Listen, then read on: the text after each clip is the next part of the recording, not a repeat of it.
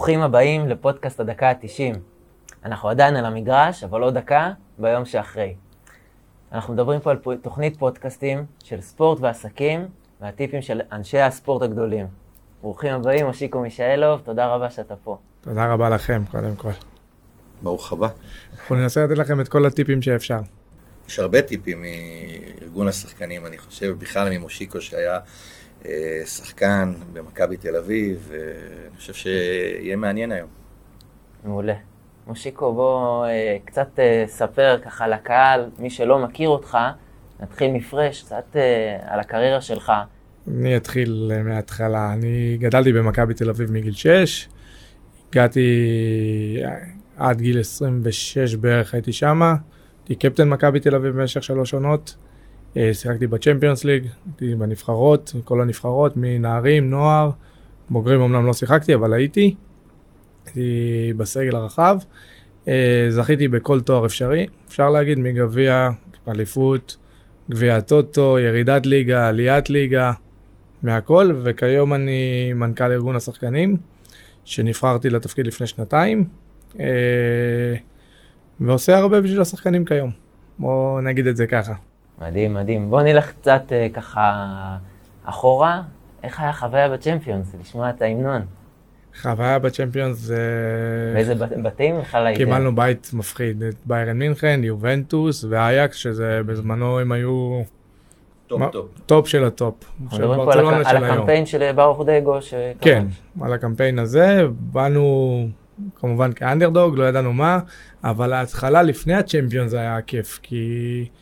היה לנו מסע ארוך של... PAOK, לא? גם PAOK סלוניקי וגם אלסנקי בפינלנד. לפני זה היה חודש שלם שהיינו מחוץ לבית. כל הקבוצה, היינו מחנה אימון, ממחנה אימון. ממשיכים למשחק בחוץ, חוזרים משחק בארץ, עוברים אותו, מגיעים לפאוק. מנצחים בפאוק, בהר געש, מפחיד שם היה. 3.5 שעות נשארנו בחדר הלבשה. אילן יודע מה זה לשחק ביוון. באו לשרוף אתכם? לא נתנו לנו לצאת. לא נתנו לנו לצאת מהאצטדיון. עדים שרופים. כן, משהו מפחיד היה שם. מהמגרש ישר לשדה, לארץ.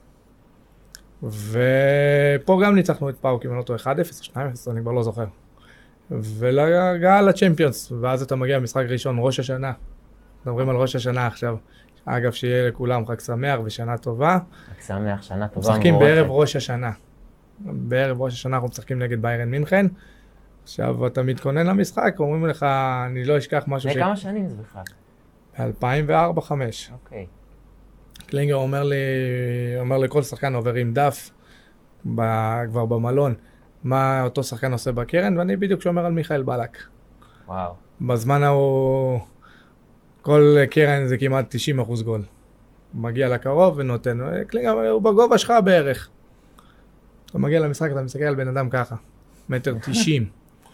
בסדר, אתה עומד בהמנון עם כולם, זה משהו מטורף. כאילו, יש לך צמרמורות, רק אחרי כמה דקות אתה קולט איפה אתה.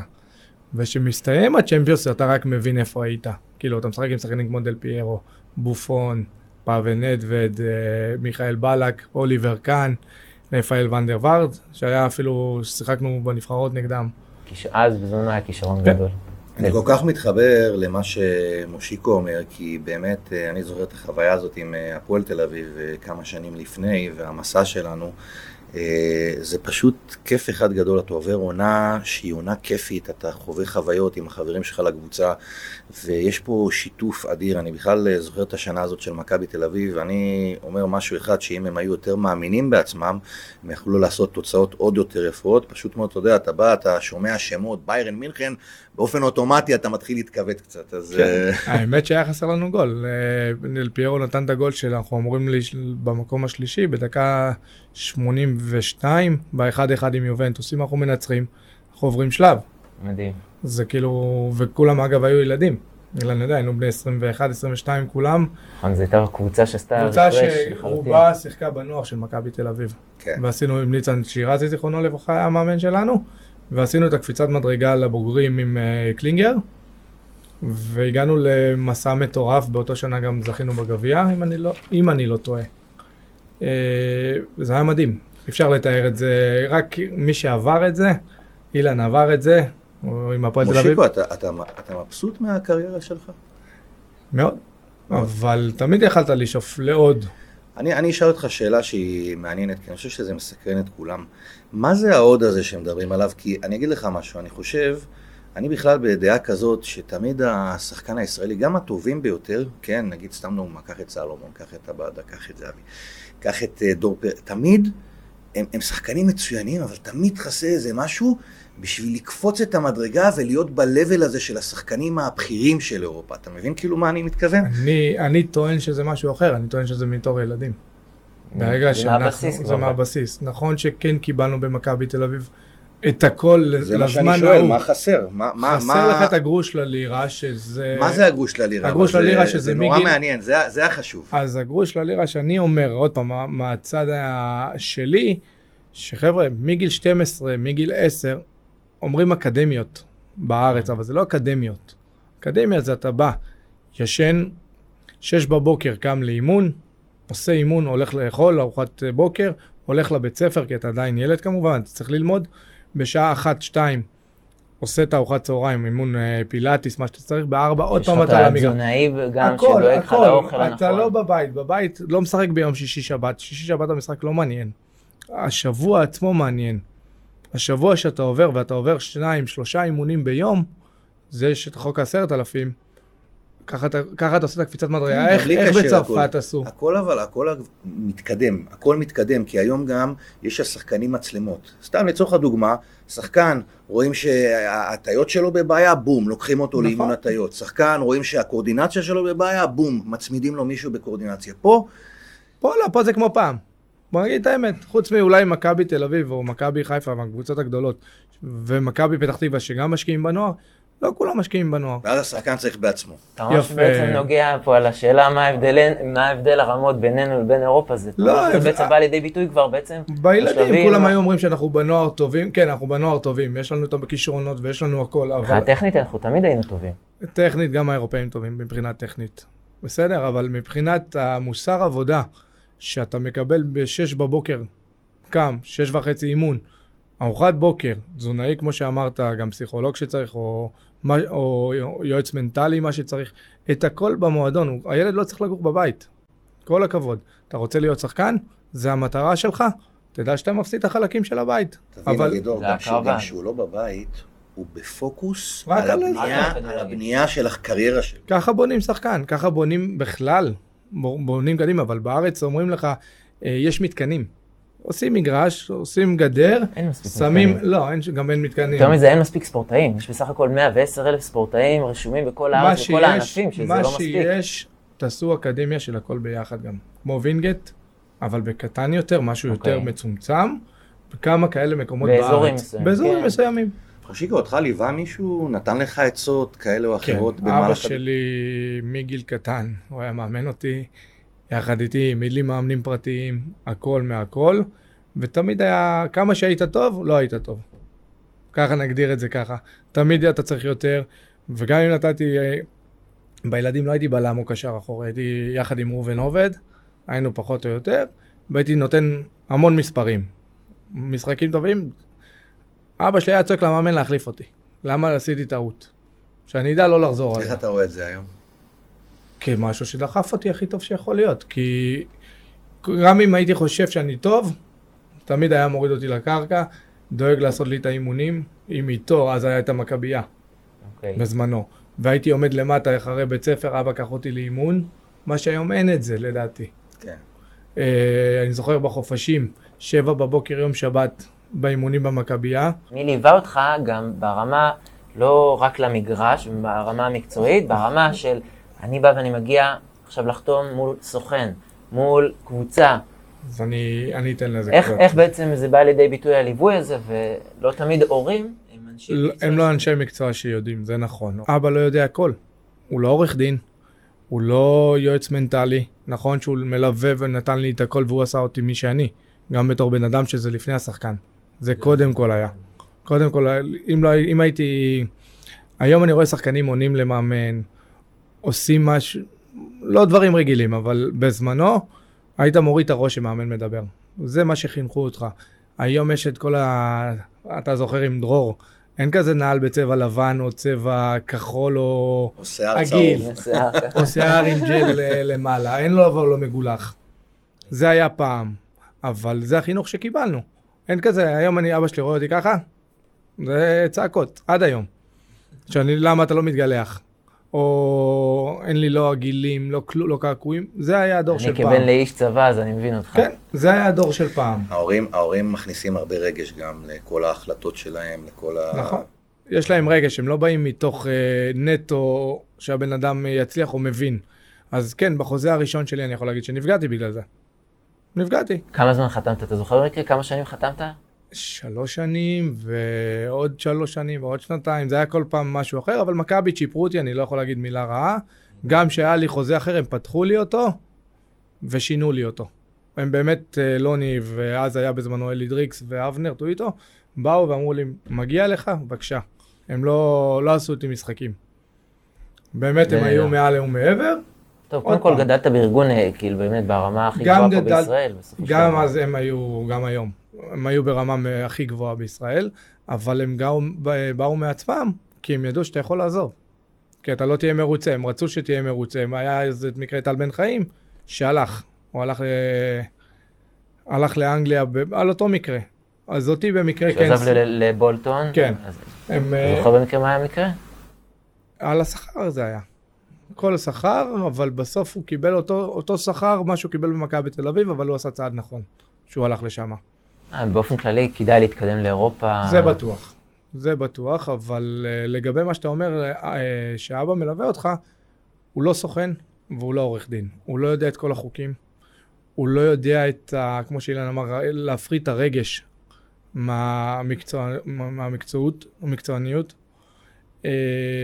וצריך לבחור את האנשים שאתה באמת יכול לסמוך עליהם. איך אתה בוחר? מבחינתך היום, אנחנו כבר מושיקו, אתה כבר בלבל אחר, ואני גם שואל אותך גם בכובע של מנכ"ל ארגון שחקנים, איך היום אתה מבחינתך, אתה בא כילד, איך אתה רואה את הפרמטרים הנכונים לבחירת סוכן? קודם כל, אם התחברת לבן אדם. עם האמון, זה א' ב', האמון לפני הכל. דבר שני, אני יודע שהיום, אם אני מספיק טוב, הקבוצות ירדפו אחריי. אם אני צריך להרים את הטלפון לסוכן, אני לא במצב טוב. זה ככה אני רואה את זה היום. אתה יכול גם להסכים איתי שאתה טוב? אני מסכים איתך לגמרי, אני גם חושב שלא מחנכים אותם, ולכן גם מורים, גם ספורטאים עושים הרבה טעויות. אחד הדברים שאני מסביר, למשל, להורה שפונה אליי פעם ראשונה, אני אומר לו, תשמע, אני יודע שקיבלת המלצות, אני יודע שאמרו לך דברים טובים עליי, אבל בוא נעשה פגישת היכרות. נראה את האינטראקציה עם השחקן, נראה מה קורה, איך קורה, אם הוא מתחבר, לא מתחבר, ואז אני מסביר להם שעם כל איש מקצוע צריך לשבת, לראות, לשמוע, במקרה של סוכנים, במקרה של עורכי דין, אני חושב שזה אפילו צריך להיות 2, 3, 4. זה כמו משרת אמון, בסופו של דבר. 2, 3, 4, תלך, תבחן ותעשה את זה בדרך הנכונה, ואני חושב שזה מאוד מאוד חשוב, אבל סלחו לי רגע, הזכרת מקודם את ראובן עובד. ורובן עובד, שנינו מכירים אותו. נכון. ממש בקטנה. מה לפי דעתך קרה שם מבחינתו, מבחינת הקריירה שלו? ראובן עובד, אני מכיר אותו מגיל 7-8, אז אני יודע בדיוק, ומגיל קטן, גם אני, אסור אולי להגיד, אבל גם המשפחה שלו פגעה בו. אוקיי. גם המשפחה שלו פגעה בו. לא היה לו אבא שייתן לו את הסתירה. אף אחד לא יכול לתת לראובן את הסתירה, כי כולם האמינו בכישרון שלו. ועם כישרון אתה לא יכול ללכת למכולת. נכון, אז בשנה הראשונה, השנייה, השלישית, זה מתפרץ. אבל אם אתה לא יודע להחזיק את עצמך, וזה גם היה בתור נער. אני זוכר את הגול האליפות שלו בערך בתקופות האלה, של 2003, 2004, 2001. 2001 הוא נתן בגול האליפות. אני חושב שאם ראובן היה עובר בגיל צעיר התמודדויות, אז יכול להיות שזה היה מחשל אותו להמשך, ואז אולי הוא כן היה מצליח להתמודד ועושה קריירה יפה. ראובן עובד אם היה באקדמיה, שנטו כדורגל, נטו ולא... בלי הסחות דעת. בלי הסחות דעת, בלי החבר'ה שלו מהאזור שלו, ובלי השטויות שהוא אוכל, והיה נטו מתמקד, וגם ייעוץ מנטלי איתו, למרות שראובן פיקח ברמות. לא כמו שאמרו עליו, הוא מבין ויודע לדבר יפה. להיות והכל... ביכולות שהוא היה, הוא חייב להיות פיקח. נכון, לא, אבל יש הרבה שיתנו עליו סטיגמות, אבל הוא מבין את העניין. העולם הזה מלא סטיגמות, אבל נכון. אני תמיד טוען שהכדורגלנים וספורטאים, בכלל זה עולם מאוד מאוד, אנשים מאוד מאוד אינטליגנטים. חייבים להבין את המשחק. ואתה חייב להיות כדי להבין את המשחק, כדי לקרוא. להבין את הטקטיקה של המשחק, זה משהו שונה. אבל רובן עצמו, אם היה, אם, לא נגיד רק אבא, אם הוא היה באקדמיה שסוגרת אותו, אתה לא רוצה לך שלום. אתה לא מעניין אף אחד, עם כל הטלנט שאתה, אבל, והיה לו דרור קשטן כזה, שינהל את זה, או אלי גוטמן כזה, רוני לוי של היום, שבאמת נותנים לך את הדרך, ונותנים לך את המשמעת שאתה צריך. בסופו של דבר אנחנו מדברים על משמעת, זה גם במגרש וגם מחוץ למגרש, כי אם יגידו לך לשמור עכשיו שחקן בקרן ותזייף, כי אתה חושב לרוץ למעלה, ותקבל גול, אז מה זה שווה? או תזייף בעמידה. ויכניסו כדור בין בלם למגן. זה זיוף של משמעת, כי זה סך הכל משמעת. ואם אתה מזייף בחוץ, אתה משלם על זה. זה אחת הסיבות שהוא ונפגע. לגמרי. אם נסתכל גם על המשך הקריירה שלך, מושיקו, אז נראה שכשכבר התייצבת והיית במכבי תל אביב, אז באמת אחד הדברים שאנחנו עושים פה בפודקאסט, זה באמת להבין איך ספורטאי מתנהל. ואחד הדברים החשובים זה באמת לשאול אותך איך אתה מרגיש שהתנהלת במהלך הדרך שלך מבחינה כספית, מבחינת ניהול. אני חושב שספורטאי זה עסק, ואני חושב שהשחקנים הטובים בעולם מנהלים את העסק שלהם הכי טוב שאפשר. ואתה יודע, אני רוצה שגם תסתכל מנקודת מבטך היום, אם אתה חושב שהיית מתנהל אחרת בתקופה ההיא. אם אתה מדבר רק מבחינה כלכלית או גם מבחינה מקצועית? גם וגם. אז אני אתחיל איתך מבחינה מקצועית, ואחרי זה אני אעבור לכלכלית, כי זה על אותו מטריה בערך. מבחינה מקצועית תמיד הייתי כמו לידר, קפטן, בילד בן 12, שהייתי קפטן נבחרת נערים, נוער, אולימפית. ברמה הזאת. אז תמיד הוויז'ן שלי היה קדימה, והייתי עם פסון. אמנם יש לידרים שהם צועקים ומקללים ומדרבנים, אבל אני הייתי יותר השקט, שיודע להעמיד את השחקנים במקום. בזמן משחק מדבר איתם כמו יועץ מנטלי כזה, אבל יודע לארגן אותם כמו שצריך. לפעמים זה פגע בי, כי לפעמים אומרים אתה לא מספיק רועש, לא מספיק מתבלט. אבל אמרתי, זה אני, זה הדרך שלי. היו אומרים, תדרך על... חבר'ה, זה לא הייתי אני. לא צריך לשנות את עצמך. לא שיניתי, זה הדרך שלי תמיד הייתה, ואמרתי, אני תמיד אגיע למטרה שלי, בדרך שלי, ואני לא אסתה ימינה ולא אסתה שמאלה. נכון שהיית רואה אנשים שמתקדמים יותר ממך, שעושים את זה, ואתה אומר לעצמך, למה אתה לא עושה את זה? אז מצד שני אתה אומר, אני זה אני. זה הדרך שלי ואני מאמין בה. וכל הדרך הלכתי איתה.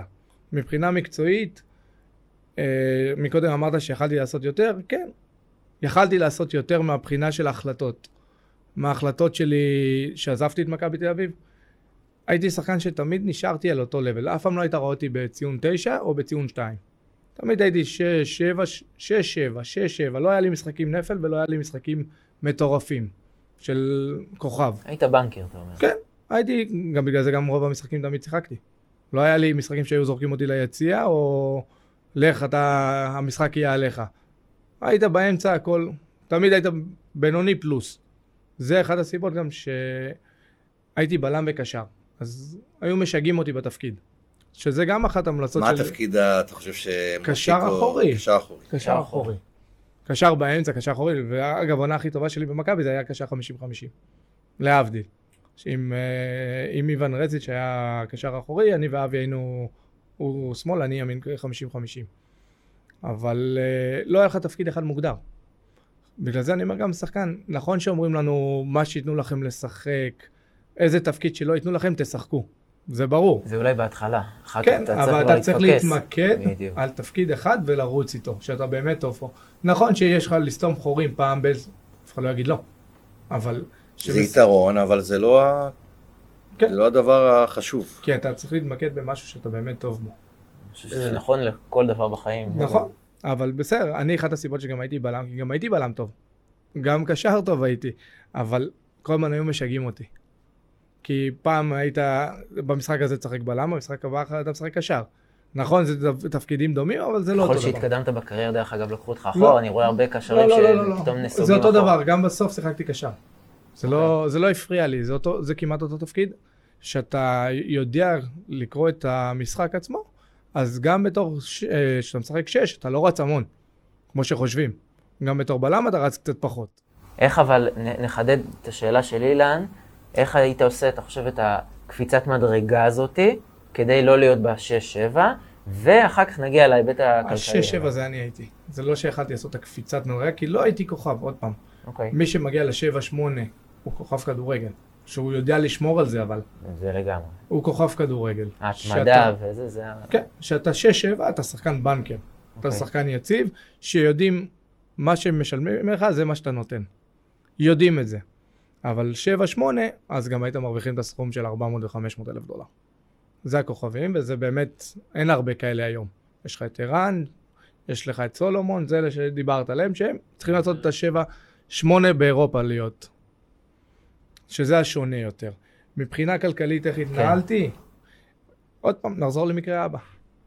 הוא ידע לפקס אותי. גם בתור ילד ידעתי מה אני רוצה, שמגיל 6 התחלתי את הקריירה. תמיד אמרתי, בוא נגיד יותר נכון, בגיל 15-16. אמרתי שאני בגיל 36-7 לא רוצה לעבוד. למה? אני מגיל 6 עובד. אני כל יום... זה העסק שאילן דיבר עליו. נכון, אני אמרתי בגיל 36-7, אני רוצה להגיע למצב שנכון, יגידו היום הוא חכם בדיעבד, אבל גם אז אמרתי את זה תמיד. תמיד אמרתי את זה גם לשחקנים. אני בגיל 36-7 יודע שאני צריך לשמור את הכסף שלי, לא לבזבז אותו על שטויות, ולדעת לחיות ממנו בפנסיה, מה שאומרים שבגיל 67. אני מבין, זה על היעדים והמטרות שדיברנו עליהם. זה המטרה ששמתי. מה שמתי? וגם להורים. אבא גם לימד אותי את זה, אני אגיד שלא. הוא עצר אותך פעם, אתה אמר לך, מושיקו, אתה צריך לבוא ולשמור על הכסף שלך, תראה מה קורה מסביב. אני לא, הוא מגיל קטן, אני לא אגיד את זה ככה. גיל 6-7 זה ברור שלא, אבל... לא, גיל 15-16 אני מדבר. תמיד היה לנו בבית כסף, אני לא אגיד שלא. אבא יש לו מוסך אופנועי, אבל הוא עובד כפיים. עובד קשה, עובד יוצא ב7 הבוקר, חוזר ב5 בצהריים. עד היום, היום הוא אמנם פחות כי הוא מבוגר, אבל הוא עד היום עובד. ואני תמיד הסתכלתי עליו ועל אחי, שיש להם אותו עסק, איך אני לא רוצה להיות שם. אוקיי. לא רוצה להיות במקום הזה. אני רוצה להיות במקום לעשות את הכסף שלי, נכון מגיל 6 אני עובד, בגיל 36-7 לפרוש מהכדורגל. לעשות דברים שאתה נהנה מהם אחר כך. לעשות דברים רק שכיף לי. שכיף לי, ואם אני רוצה ללכת לחדר כושר, ואם אני רוצה ללכת לקאנטרי, אני יכול לעשות את זה. ואם אני רוצה לתת לילדים מה שאני רוצה, אני יכול. זה היה המטרה שלי מגיל 16, שככה חשבתי. בגלל זה אז אמרתי שתמיד חשבתי כבוגר. אני באמת אז אשמח לדעת איך היית מתנהל ברמה הכלכלית, כי בסופו של דבר אנחנו רואים כל כך הרבה מצבים של ספורטאים, שפשוט באו וחיו במשכורות של מנכ"לים, ופשוט יום בסיום הקריירה, זהו. אז אני אסביר את זה. אנשים... לא חסכו את הכל, הלכו... לא, הם לא חושבים שהיום הזה יגיע. הם לא מבינים את זה. שאתה בן אדם רגיל, בסדר? אז הוא ירוויח את ה-15,000 שקל בחודש, ממוצע, בסדר, כדי לחיות. אבל הוא מושך את זה מגיל 20 עד גיל 60, 40 שנה. בדיוק. אתה בכדורגל יש לך, לא כולם מרוויחים את ה-15 השנים האלה טוב, בין 20 ל-35. יש לך פיק של 6-7 שנים שאתה מרוויח יפה, רוב הזמן אתה לא מרוויח יפה, אתה יכול להרוויח את ה-15,000 שכמו בן אדם רגיל מרוויח ב-20,000. בהתחלה הרי בתור... אז עוף חייל 18, 21, דרך עד 23. אתה לא יודע בדיוק, אבל יש לך פיק ממוצע, עוד פעם, לא מדבר על הגדולים. עד גיל 30, שם זה הפריים שלך. לא מדבר על השחקנים הגדולים רק, השחקנים הממוצע, יש לך פיק של 7 שנים שאתה עושה כסף. 7 שנים האלה, אם לא חסכת אותם, אתה תהיה בבעיה. כי... אתה פתאום רגיל לחיות מ-30 ו-40,000 שקל, וככל שההוצאות שלך עולות, ההכנסות שלך עולות, גם ההוצאות שלך עולות, אוטומט. התרגלת לרמת חיים. ואתה רגיל לזה, ומתחיל להתבצר בעיה, פתאום יורד בכסף, אם הגיל עולה, ואתה מתחיל לרדת עם הכסף. ואתה רגיל לקבל שהמשכורת דופקת, ודופקת, ופתאום לא חסכת, מה אתה עושה? זה בעיה ששחקנים לא כולם מבינים, והיום למזלנו יש את כל הרשתות, יש את הדוגמאות על שחקנים אחרים, מה שלא היה בעבר, אז היו אומרים רק אימורים. חבר'ה, זה לא הולך רק על אימורים. בזמנו אולי כן. היום שחקנים חיים ברמת חיים גבוהה, חלקם. חלקם יודעים לחסוך. אגב, אני שם לב היום שהמון שחקנים כן חוסכים, כי הם מתייעצים איתנו. יש לנו בארגון היום, עכשיו אני מדבר בכובע של הארגון, יש לנו היום קורס של התנהלות כלכלית שאנחנו עושים. במיוחד עם חברת מיגדל ועם חברת קולוסיאום, שאנחנו יודעים לשחקנים, חבר'ה, קודם תלמדו את ההכנסות וההוצאות שלכם, הרמה הבסיסית. הרמה לקרוא תלוש שכר אתם לא יודעים. רובם. אז אנחנו נותנים להם, מנגישים לכם את זה, תיקחו. זה דבר אחד. דבר שני, לגביי, אני יכול להגיד שעשיתי טעות 2 בקריירה שאבא כן איזן אותי, אבל הייתי ילד. הייתי בן 20, פתאום אתה מרוויח את ה-50-60 אלף שקל, אז כן, אני רוצה אותו כמו של ההוא. אז כן, קניתי, אני לא אגיד שלא קניתי, קניתי. זה נמצא לידך, אז אתה... קניתי, ואבא אמר לי, איזה אתה רוצה, מגיע לך, אני לא אגיד שלא. כן קניתי, אבל ביום שקניתי את הבן וחדשה, גנבו לי אותה אחרי... אני זוכר כמה... איזה קרמה. כן, כן, גנבו לי אותה אחרי איזה 7-8 חודשים. ראיתי שהפסעתי קרוב ל-100-100 ומשהו אלף שקל בבום. הפסעתי. הרכב זה ממש חשוב ש... באתי למכבי, חבר'ה, תשנו לי את החוזה, תנו לי עם מזדה 3, תודה רבה. מדהים. אמרתי, הפסעתי, חוויתי על עצמי את זה, תודה רבה. לא רוצה, זה אותו אוטו. בסופו של דבר. במיוחד היום ששחקנים שלא יודעים איך להתנהל ולא רוצים גם לקבל את העזרה הזאת, הם לא מבינים, המחיה בישראל היא קשוחה.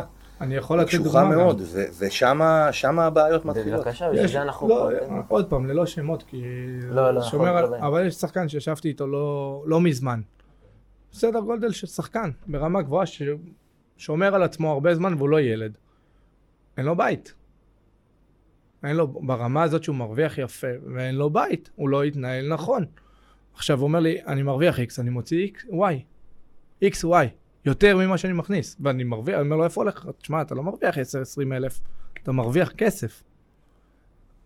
לא חשבנים, ישר נכנס עכשיו לגבי. הוא בודק את עצמו בכלל, הוא לוקח מישהו ולעבור. עכשיו הוא יתעורר, אז עכשיו הוא ייכנס לקורס. אחד מהקורסים שאנחנו נעשה, ייקח את ההתנהלות כלכלית. אבל למה לא לקום שאתם בני 20 ולא 21, בסדר? אני גם, לא, אז אני אומר באמת, זה צריך לבוא, אילן דיבר על זה בדיוק בפודקאסט הקודם, שצריך להיות תוכניות חומש לכל גיל. שכל דבר שמתאים בדיוק לגיל שלו. ואני חושב שכבר מגיל מאוד צעיר, בטח אפילו כבר מלפני הצבא, בצבא, שם להתחיל לדבר. שם כבר לדבר על ההתנהלות הכלכלית הזאת. אם מתחילים לדבר בגיל 15-16, להכניס את המודעות הזאת. יפה, בגיל 21, הילד יודע שהוא יכול לחיות. אני לא אגיד, החבר'ה צריך לחיות וצריך ליהנות. כן, צריך ליהנות, צעירים עדיין. אתם צעירים, תהנו, אבל תהנו במידה. למשל, אתה מרוויח את ה-15,000 שקל בגיל, קח 4,000-5,000 שקל, תחיה. לא אומר לך לא, הרי רובכם בגיל 22-3 גרים אצל ההורים עדיין. צריך לעזור להורים, תעזרו, כמובן. זה א' ב', קודם כל כבד את אביך ואמך.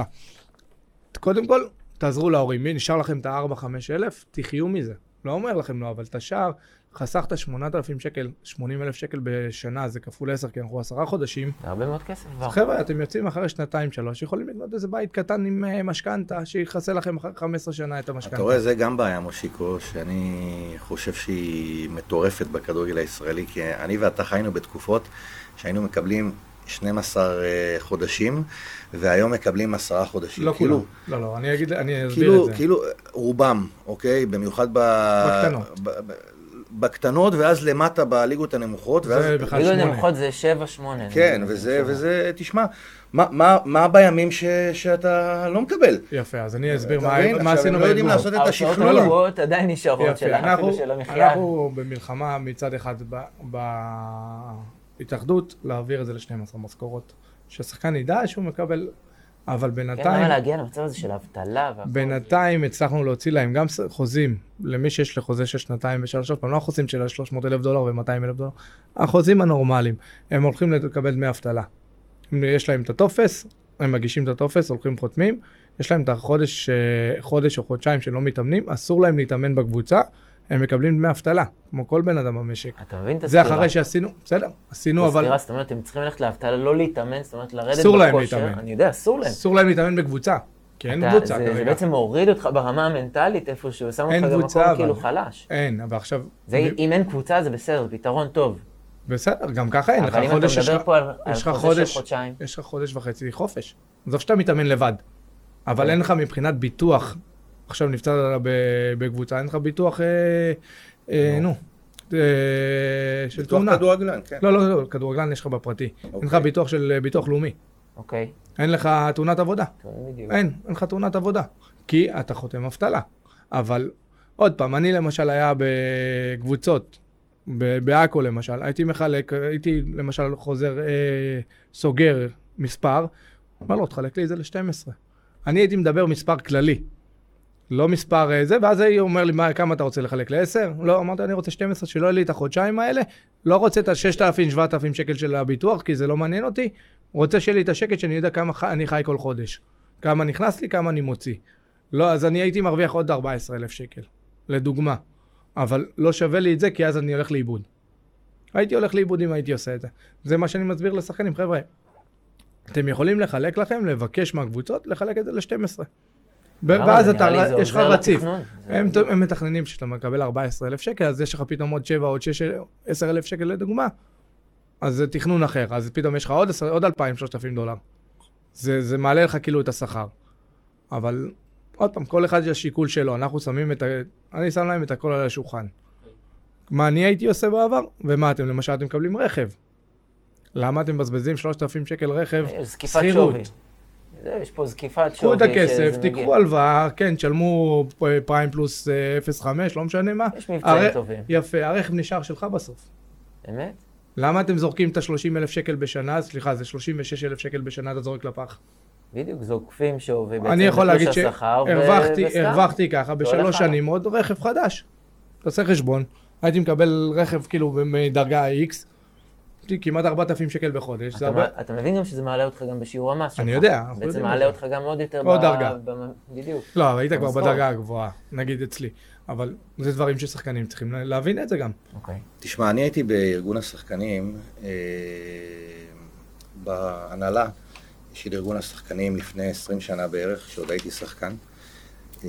אני חושב שגם ברוני גינזבורג, ואריה אלתר, ואבי כהן, ואני לא יודע עוד מי במהלך הדרך, והיום מושיקו, יאמר לזכותם שכולם בלי יוצא מן הכלל, רצו שהדבר הזה ילך ויצליח, ואני יודע שמושיקו, אני יודע שיש לו את הנפש של כדורגלן, שיש הרבה דברים שהוא נכנס לתפקיד, הוא רוצה להצליח בהם, הוא רוצה להביא את זה, אבל מושיקו, אני אשאל אותך שאלה, כי זו שאלת השאלות, בעצם, מה צריך לקרות? תראה, להגיע למה שקורה בארגון השחקנים האנגלי, זה אי אפשר, אוקיי? אבל מה צריך לקרות בשביל שהוויז'ן של ארגון השחקנים יתקיים? כי אתה יודע, אנחנו פוגשים בלא מעט מקומות, שנייה רגע, אנחנו פוגשים בלא מעט מקומות, רואים, אתה יודע, מדברים שמעמד המאמנים לא טוב, ואז מישהו בא ואומר, לא, לא, זה לא רק המאמנים, זה גם השחקנים, זה כולם פה בעצם הכל, זה מכלול של הכל, שלא מקבלים את מה שצריך. ואני באמת יודע, אני באמת חושב שאתה מנסה מעל ומעבר, ושוב, הנפש שלך כספורטאי, היא רוצה לעזור לספורטאים, אבל משהו שמה...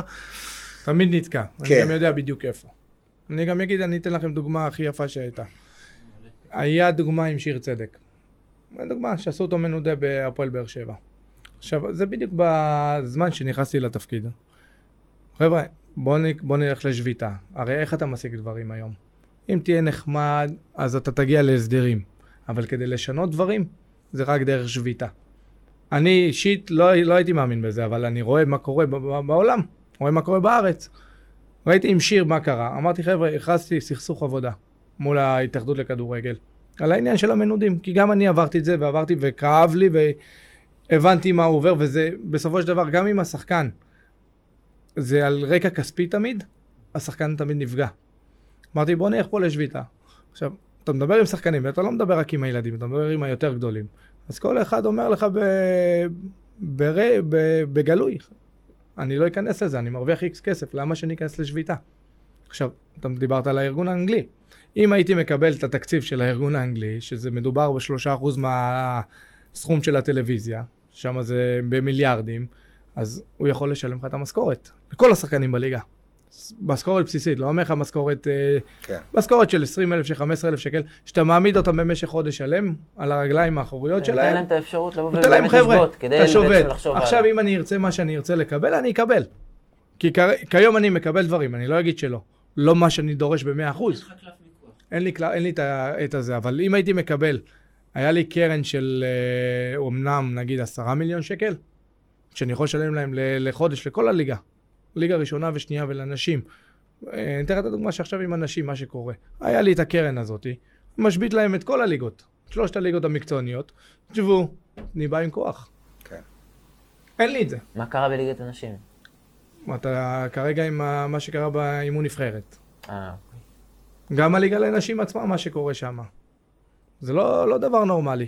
כל ההתנהלות שלהם שמשחקות, אגב, מבקר המדינה בודק איתנו. הוא לוקח מאיתנו חומרים, גם על הכל, גם על הכדורגל הישראלי שאמרנו אקדמיות, גם על הכדורגל נשים. משחקות בשעה 8:30 בערב במגרשים, לא מגרשים. חדרי הלבשה, לא חדרי הלבשה. לא, זה לא נורמלי. אז שאנחנו אומרים, לשאלתך, אם הם יבואו, והיה לנו באמת הקרן הזו, זה מה שאני חושב לעשות, אבל להגיע לסכומים, זה קשה מאוד. אם המדינה, ואנחנו מנסים גם דרך משרד הספורט לקבל את זה. ואז אני בא עם קלף מיקוח חזק, אז אני אקבל מה שאני רוצה. מה זה מה שאני רוצה? מה שאנחנו חושבים לקדם את המעמד של השחקן, את הזכויות של השחקן, וגם את הכדורגל. בסופו של דבר, כשאני מקדם את השחקן, אני גם מקדם את הכדורגל הישראלי. כי הוא מקבל את התנאים הטובים, גם מבחינה כלכלית, גם מבחינת זכויות שלו. מה שהולך בליגה הלאומית, לפעמים זה טוב ובואו. בליגה א', בכלל טוב ובואו, מה שהולך שמה. אז אם אנחנו מצליחים לשנות את הדברים האלה, ויש המון דברים שצריכנו לשנות, לא אגיד עוד פעם, כמו שאמרתי, צריכנו לשנות דברים. אנחנו כרגע במשא ומתן עם ההתאחדות לכדורגל, ועם המנהלת לשנות דברים. כי כרגע נכנס גם יוסי שרבי וגם ארז חלפון, הם כן מבינים שבלי השחקנים אין כדורגל. גם ראינו עכשיו שהפועל אקסל הורדה ליגה, ואני חושב שזה בעצם איזשהו מסר. מסר טוב מאוד. בגלל הבקרה. עכשיו אני שואל אותך, אתה חושב שהבקרה, למשל התקציבית, עושה את עבודתה נאמנה בכדורגל הישראלי? אין לה מספיק כוח. אין לה מספיק כוח. אין לה, ואנחנו אומרים להם את זה, ואם אנחנו פונים אליהם על דברים, אז המענה שלהם לוקח המון זמן, ותמיד, עוד פעם, אנחנו, השחקנים נדרוש שיהיה, לא קיבלת חודש משכורת. לדוגמה, הבנק מתקשר. למה היא לא מחלטת ערבויות באותו רגע? למה היא לא מחלטת באותו שנייה, באותו רגע? איזה סנקציות יש בכלל בקרה היום? כלום ושום דבר. ככה אני קורא לזה. כלום ושום דבר. אחרי חודשיים, לך לבוררות, ואם הבורר ייתן פסק דין, אני ייתן להם 3 חודשים לא להעביר שחקן, זה לא סנקציות. אני אתן לכם יותר יפה מזה. אוקיי. פנסיה. חוק חובה בישראל, עורך דין יגיד לך בדיוק. קבוצות מורידות כסף לשחקן, כסף בפנסיה, ולא מעבירות. איפה זה נשמע? זה לא יומן. אין לי ביטוח בשביל. השאלה אם זה... הבקרה עכשיו, רגע. השאלה אם זה נחשב כ... אתה יודע, שמישהו לא משלם על משהו, מישהו, אתה יודע, עובר איזושהי עבירה, השאלה אם נעברה פה עבירה שיש עליה עונש. שלא מפרשים פנסיה. השאלה אם נעברה עבירה שיש עליה עונש. יש לי שאלה אחרת יותר גרוע. אם לא שלם לי בתשיעי לחודש, המשכורת בסיסית, עזוב שנייה הפנסיה שזה יותר גרוע. משכורת בסיסית, אני צריך לקבל את הכסף שלי. אתה בתור עכשיו מעסיק, לא שילמת לעובד שלך. מה קורה? יש הלנת שכר. פה אני צריך ללכת לבוררות, בדיוק, לשלם, שנייה. לא הולכים לבית משפט, הרי. הולך לבוררות, אני משלם 1,800 שקל פתיחתי, גם בלי, אין לי כסף כרגע לשלם. גם לשלם מהכסף שמגיע לי, לדוגמה 10,000 שקל, לעורך דין את ה-15-20% שלו, וגם שילמתי, למה? חבר'ה, לא שילמתם, תשלמו. מה זה הדבר הזה? זה בקרה תקציבית, בשביל מה יש בקרה? לא תסגרו את הבקרה ולכו הביתה, ומפה אחראי על הבקרה, התאחדות לכדורגל. היא אחראית על הבקרה. יותר מזה, אני ביקשתי מהבקרה להכניס בן אדם שלי, על חשבון הארגון השחקנים. רואה חשבון שיקח 3 קבוצות בחודש, אקראיות. אקראיות. לעשות איזה. התשובה, אנחנו לא נותנים מידע לאף אחד, אני מוכן לחתום סודיות, כמו שיש. הוא יחתום סודי, אני לא רוצה לדעת, אני רוצה שיבדוק 3 קבוצות בחודש, שולם פנסיה, לא שולם פנסיה, לא יותר מזה. כי אתם אומרים שאתם מגיע לכם פעם בחודש או פעם ברבעון, אישור של רואה חשבון שהוא שילם את הכל, אותו קבוצה. בואו נעשה את זה, תנו לנו לבדוק גם. מי בודק אתכם? לא רוצה לבדוק אתכם. יש את התוכנית הזאת של חיים אכט, נכון? כן. חיים אכט, שהיא בודקת אנשי מקצוע מכל המקצועות. קצת הצדיק. יצאת הצדיק, בדיוק. ומושיקו אומר פה דברים מאוד מאוד חמורים. אני גם אומר להם את זה בפנים. אני גם חייב גם לשאול אותך, גם שאלה לגבי, ואני בעצמי בהליך כזה עכשיו של בוררות, שאני מייצג, ואני רואה שיש פשוט מכה מבחינתי, וגם אפילו צצה לי שאלה באינסטגרם, וגם אילן שאל אותי לאחרונה, מה קורה עם ילדים? חוק הספורט שלנו, שהוא כל כך ישן מ-1988, לא שונה. והוא לא שונה, וילדים היום בעצם כדי לעבור קבוצה, הם צריכים קודם כל את האישור של, קודם כל את הבקשה של הקבוצה שרוצה אותם, הקולטת, ולאחר מכן צריכים בכלל את השחרור בפורטל של ההתאחדות. יפה, מעל ידי האישור של הקבוצה. בדיוק, מה שקורה שהם מחזיקים אותם חזק, ולא משחררים. ואם ילד בא ורוצה להתקדם ולהתאמן בקבוצה גדולה, כי יש לו באו ועשו עליו סקאוטינג ואומרים, אוקיי, יש לך הזדמנות, לא יכול. מה קורה פה? והם באים, ואני רק מחדד את זה, לעניין ההסגרים, ילדים אם לא עשו את ההסגר בצורה נכונה, ובזמן הנכון, חצי שנה הם צריכים לחכות בבית. בזמן הנכון, אתה יודע כמה ילדים הולכים לאיבוד ככה? והם יודעים בכלל מה הזמן הנכון. יפה, אז פה, כמו שאמרת, מבקר המדינה פנה אלינו לבקש את כל הנתונים, נתנו לו את כל הנתונים האלה, אני אתן לך יותר גרוע ממה שאתה אומר. בדקת על הכדורגל נשים? על הבנות? בדקת? מגיל 12, לא חוקי. איפה נשמע דבר כזה? מגיל 12 מגיע להם דמי השבחה, לא מגיל 15. תשמע, זה חוק כדורגל בגיל הזה, וחוץ זה מה השבחה בגיל 12. מגיל 12 מגיע להם דמי השבחה. אני חושב שבכלל צריך לשנות את זה, את כל הסיפור הזה לגיל 15-16, שבכלל שם רק מתחיל הניצנים, שאנחנו יודעים, יש לו את היכולת בעצם. הורה בא לחתום, הוא חותם, עכשיו הילד שלך בא, אבא, אני רוצה לשחק כדורגל. הוא בן 13. רק תחתום לי על אישור רפואי וכרטיס שחקן. אתה יודע שחתמת לו, אתה יודע על מה חתמת לו? הקבוצה אמרה לך על מה חתמת? עוד פעם, אנחנו בארגון השחקנים לא מתעסקים עם זה, אנחנו מתעסקים רק בליגות המקצועניות. זה ליגת העל, ליגה לאומית וליגה לנשים. זה בדיוק הבקרה הנוספת שגבר העורך דין, כי אני ראיתי שחקנים היום שהם בליגת העל לכדורגל. חתמו. והם חתמו על חוזה בגיל 16-17 שהם קטינים, והוא משפיע עליהם פתאום על גיל 23, גם על דמי השבחה וגם לשחרור לאירופה. יותר, אז אני מסביר לך עוד הפעם. אתה יודע על מה חתמת בגיל 13-14? זה כל הקטע. אתה לא יודע על מה חתמת. זה אומר שאתה שוב בעד לקבוצה. אם לא עברת עד גיל 15, קבוצה, או עשית איתם חוזה שאתה משוחרר לכל קבוצה ללא תמורה, אתה חתום, אתה רכוש שלהם. שוב פעם, אני מקבל 1,000 פניות בשנה, אבל אנחנו לא מתעסקים בזה. אני נותן להם, אם הורה פונה אליי, בגיל 12, אני אומר לו, תשים לב על מה אתה הולך לחתום. אבל בדרך כלל 200 פונים אחרי שהם חתמו, אחרי שהם לא שמו את הסעיף שהם רוצים. ועוד פעם, אנחנו נדבר על כוח של שחקן, של ילד. אם הוא בא עם כוח, אז הוא יכול לשים את הסעיף שצריך לשים. אם הוא לא בא עם כוח, אין לו מה לעשות. אין לו מה לעשות. הלך למקום אחר. שים לב שגם להתאחדות אפילו, אין את הכוח לשחרר. אין לה את הכוח. כאילו בעצם זה גם הארגונים מלמעלה, לא יכולים לעזור בגלל החוק הזה שהוא מאוד כופה. מצד אחד הקבוצות אומרות, אנחנו באות, משקיעות כסף על השחקן, מגיע לנו תמורה. אפשר להבין אותה מצד אחד, אבל לא בגיל הזה. יפה, צריך להגיע לאיזה הסדר. צריך להגיע לאיזה הסדר איתם. כי כן מגיע להם, הם כן צריכות להרוויח כסף, לא אומרים שלא. אחרי שהוכיחו גם את ההשקעה. יפה, אבל שיהיה נתונים, יהיה דברים לדעת בדיוק. היית איקס שנים, קיבלת איקס כסף. נתת עכשיו קבוצה כמו מכבי תל אביב שם לך יועץ מנטלי, מאמן כושר, מאמן הגנה, מאמן התקפה, וואלה, מגיע לכם. אבל ברגע שאתה הולך לקבוצה, לא משנה איזה שם, חוג לכדורגל, יש לך סך הכל מאמן. יש לך מאמן. לא נותנים לך שום דבר מסביב, אז גם המחיר צריך להיות בהתאם שהיא תקבל. אם כבר חתמת, אבל צריך להיות פה איזה הגדרות של דברים שאין כרגע. יש קודם כל בתקנון הרישום, יש סכומי מינימום בעצם מגילאים מסוימים על כל שנה של אימון, אבל זה לא מתאים למציאות. רגע, אתה בתור אבא, שאלה.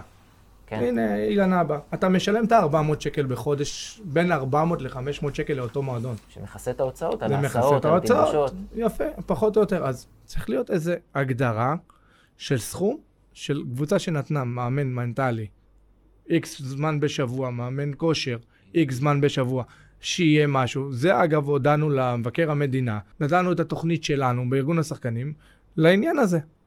נתנו לו את הכל, שמנו לו את כל הקלפים על השולחן.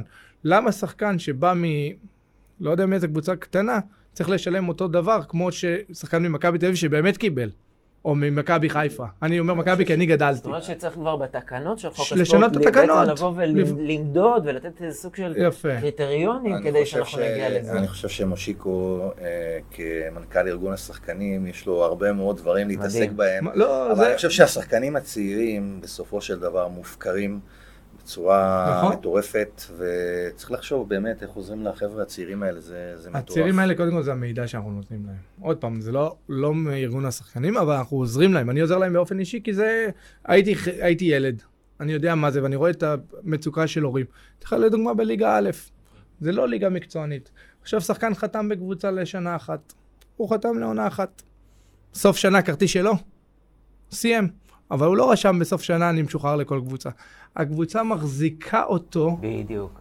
לא משוחררת לו בפורטל אישור, רק דרך בוררות. בול. רק דרך בוררות. 1,800, לך תביא, זה אומר לו, יודע מה, תביא לי 5,000 שקל, נסגור את הסיפור. כאילו, הוא לא יביא 5,000 שקל בשנה. יפה.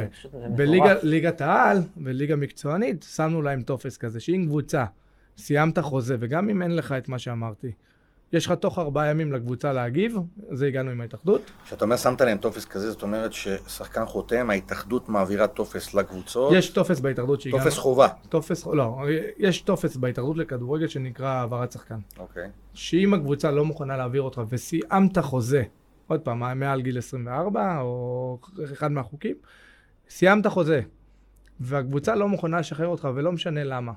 לא משנה, יש לה את הבעיה. אתה שולח את החוזה שלך עם הטופס, שנגמר בתאריך ככה וככה, מה חסר, מה לא. ההתאחדות מבקשת מהקבוצה תוך 3 ימים להגיב. אם תגיבו... האם מחדשת, לא מחדשת? לא, לא מחדשת. אם היא משחררת ולמה היא לא משחררת. אוקיי. למה את לא משחררת? אם היא רואה שזה משהו בירוקרטי או שטויות, הם מהרגע לרגע משחררים. אם יש שם עניינים אחרים, אז הולכים לבוררות, אבל הרוב הם משחררים. ואז הולכים לבוררות. אבל קודם היא צריכה לשחרר את השחקן. לתת לו לעבור לקבוצה האחרת שלו. זה בליגה מקצוענית. בליגה א', ליגה ב', אין לך את זה, ולך לבוררות. תשלם את ה-1,800 שקל, תשלם לעורך דין, אז הבעלי קבוצות, תביא לי 5,000 שקל, אני אשחרר אותך. יש לי שאלה, כאילו, אני באמת רואה את הפעילות, בטח בשנתיים האחרונות, מאז שאתה מונית כמנכ"ל ארגון השחקנים, קצת על המעטפת. אני באמת רואה את הפעילות, גם הנגישה ברשתות החברתיות שמנגישים מידע כל כך חשוב. מה המעטפת של הארגון עבור השחקנים? אני אסביר את זה. לפני שאני הגעתי לארגון, הארגון היה קצת בעוד של 2 שנתיים, היה שם קצת בעיות. כשנכנסתי לארגון אמרתי, חבר'ה, השחקנים לא יודעים בדיוק מה הולך. אני הולך לשנות את כל, קודם כל, המערכת הדיגיטל שלנו. לקחתי חברה שתשנה את הכל, להנגיש לשחקנים, כי הם לא יודעים. הם לא יודעים את כל מה שמגיע להם, הם לא יודעים הרבה דברים. עכשיו, ברגע שאתה יודע, מספיק לי ששני שחקנים בקבוצה יודעים. מספרים אחד לשני. אותם שחקנים בקבוצה מספרים בין אחד לשני, ובגלל זה אני בקשר. עזוב שאני הולך לקבוצות גם, אז לא בזמן הקורונה, אבל אני הולך מנגיש ויש לי את האנשים שלי בכל קבוצה, שהם יודעים את כל המידע שצריך לדעת. את רוב המידע, בוא נגיד אותו ככה. הם מנגישים אותם לילדים יותר. עכשיו, בדיגיטל רואים אותנו ברמה, נראה לי שב100% עשינו קפיצה. חד משמעית. כן, המון שחקנים פונים אלינו דרך הדיגיטל, לא כולם מכירים אותי את הטלפון שלי, למרות שיש את הטלפון שם. אבל הם מתביישים לשאול, הם שואלים דרך שם, נותנים להם, היום אני אמרתי רק להנגיש. ברגע שאתה מנגיש, שחקן יודע. פתאום שיניתי להם, עשיתי מלגות ללימודים. משהו שלא היה, היום יש לי קרוב ל-80 שחקנים שלומדים לתואר ראשון. זה לא היה לי שחקן. בדרך כלל באיזה שלב הם לוקחים את התואר הראשון? בגיל יותר מתקדם או גיל כבר מוקדם? גם וגם, גם וגם, זה מה שטוב. פתאום עשינו להם קורס של מדיה וסטארט-אפים. 25 שחקנים נרשמו. רק לשחקנים שהם מקיימים היום או גם שחקני עבר? מי שיפנה אליי, ברור שאני אעזור לו. אבל... אז קודם כל תדעו שגם שחקני עבר, מי שמעוניין... ברור, אבל לאט לאט אני בונה את זה. חבר'ה, אני בן אדם, יש לי עוד 2 אנשים שעובדים איתי, זה אנחנו. אנחנו גם בפלטפורמה הזאת מרימים, רוצים שאנשים ידעו ויחירו. שידעו כמה שיותר. עכשיו, שחקני עבר, אני שחקן עבר, אני יודע כמה זה חשוב להם. אז אם אני לפעמים יכול לתת מלגה, שנשאר לנו במלגות, אני נותן. היום קשה לי עם המלגות, גם הורדתי את הכסף של המלגות, מ-5,000 שקל ל-3,000 שקל, כי נהיה לי יותר שחקנים. אז אני נותן להם גם כל שנה ללמוד. אז אני צריך לדעת לחלק את כל ההוגה. אז אני יכול להגיד לך שעכשיו הקורס החדש שאנחנו עושים של סטארט-אפ ומדיה, סילבי ז'אן, שחקנית עבר נכנסה.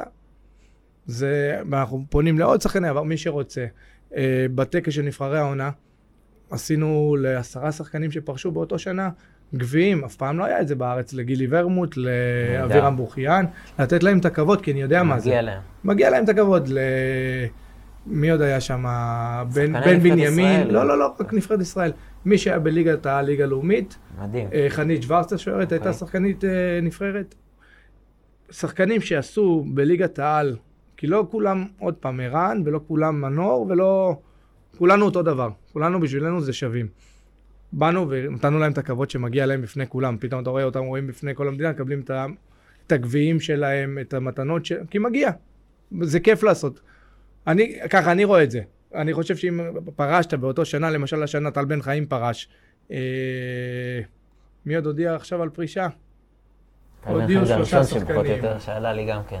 הוא האחרון שפרש, אבל לפני זה הודיעו עוד 2, אנחנו בודקים, יש לנו את האנשים שבודקים, סוף שנה יש נבחרי עונה, יקבלו את הכבוד. צעירי.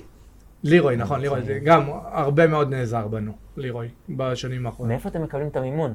מפיפו העולמי, ארגון השחקנים שייך לפיפו העולמי, לארגון השחקנים העולמי, ששם אנחנו מקבלים חברים 65 מדינות, ואנחנו התחברנו לשם ב7 שנים האחרונות. אמנם אתה לא מקבל תקציב גבוה, אבל עכשיו עלה התקציב. אני חושב שגם שתזכיר, אתם קשורים בעצם גם להסתדרות.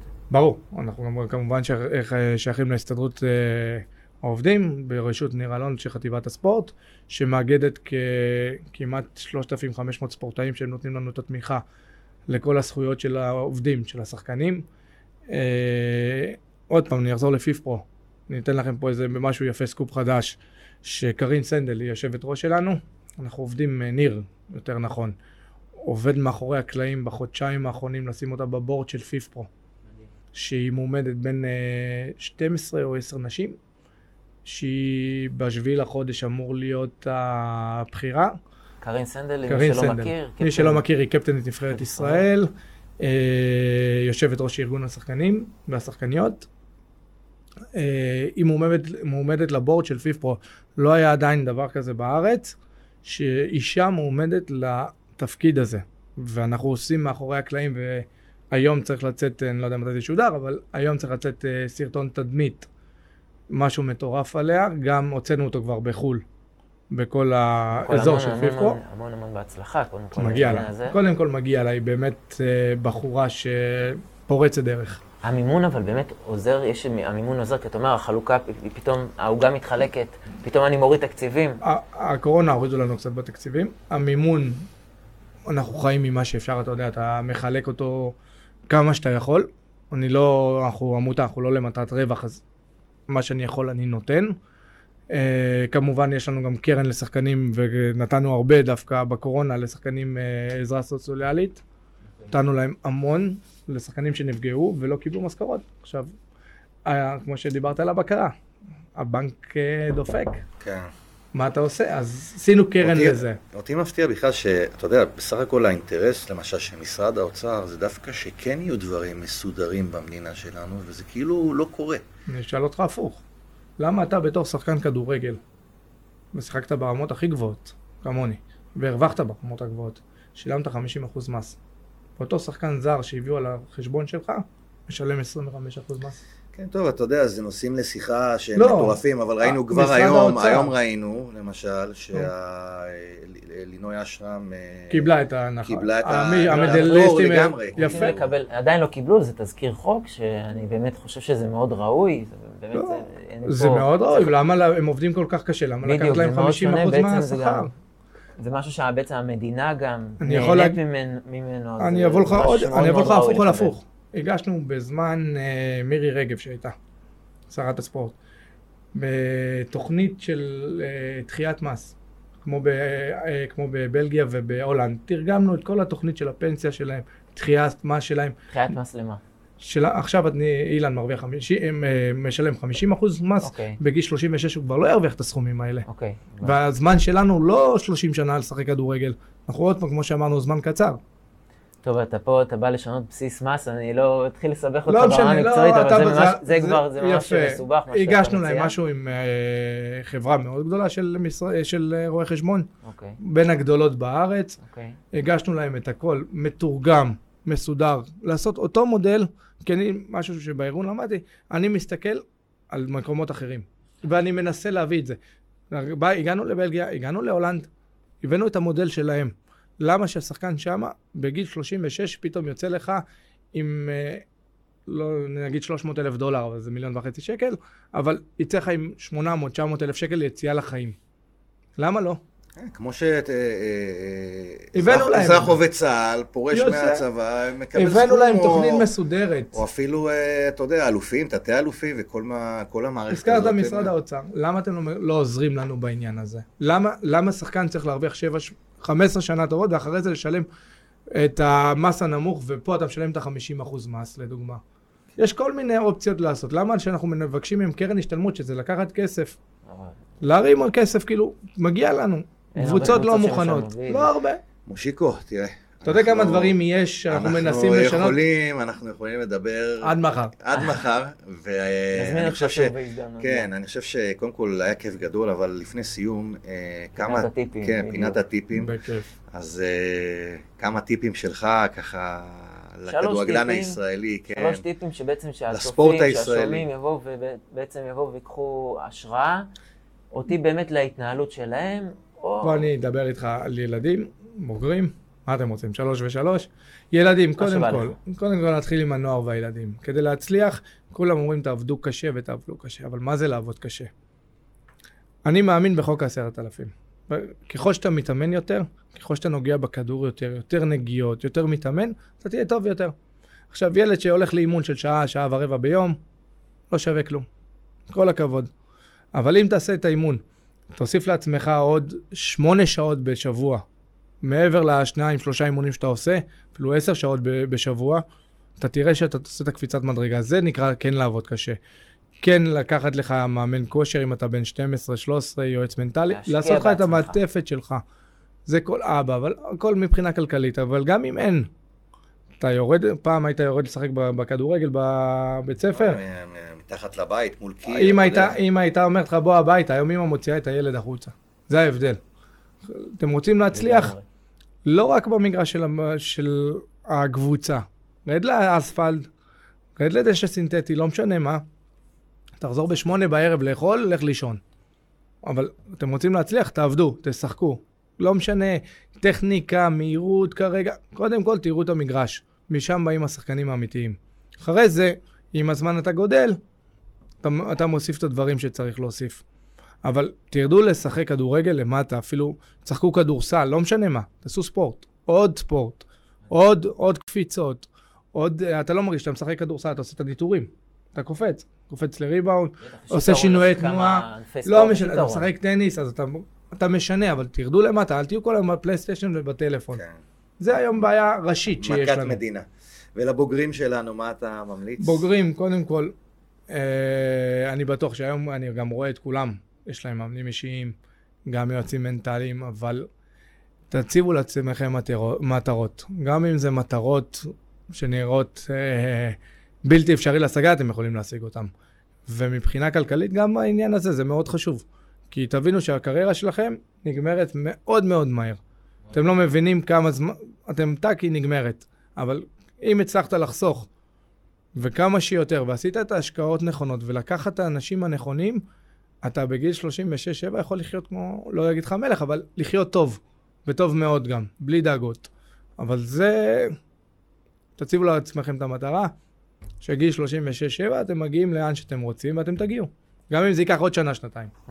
מדהים. טוב, אבידור, קודם כל, נאחל לכולם שנה טובה, בריאות בתקופה כזאת, ואני באמת, מושיקו, היה לנו כיף גדול לארח אותך, אני חושב שיש לך המון מה לתרום להרבה חבר'ה צעירים, לכל שחקני הכדורגל, ואין לי ספק שעם עם היכולת שלך כשחקן עבר לראות את הדברים יותר ממישהו רגיל, אז אין לי ספק שהארגון ייהנה מזה והשחקנים ייהנו מזה, וגם לך שנה טובה. שנה טובה וגם לכם תודה. ממש תודה שבאת. בכיף. שני הפרקים הראשונים יעלו לספוטיפיי, לאפל, לגוגל וגם לאינסטגרם ולפייסבוק. תודה רבה שהאזנתם. שנה טובה.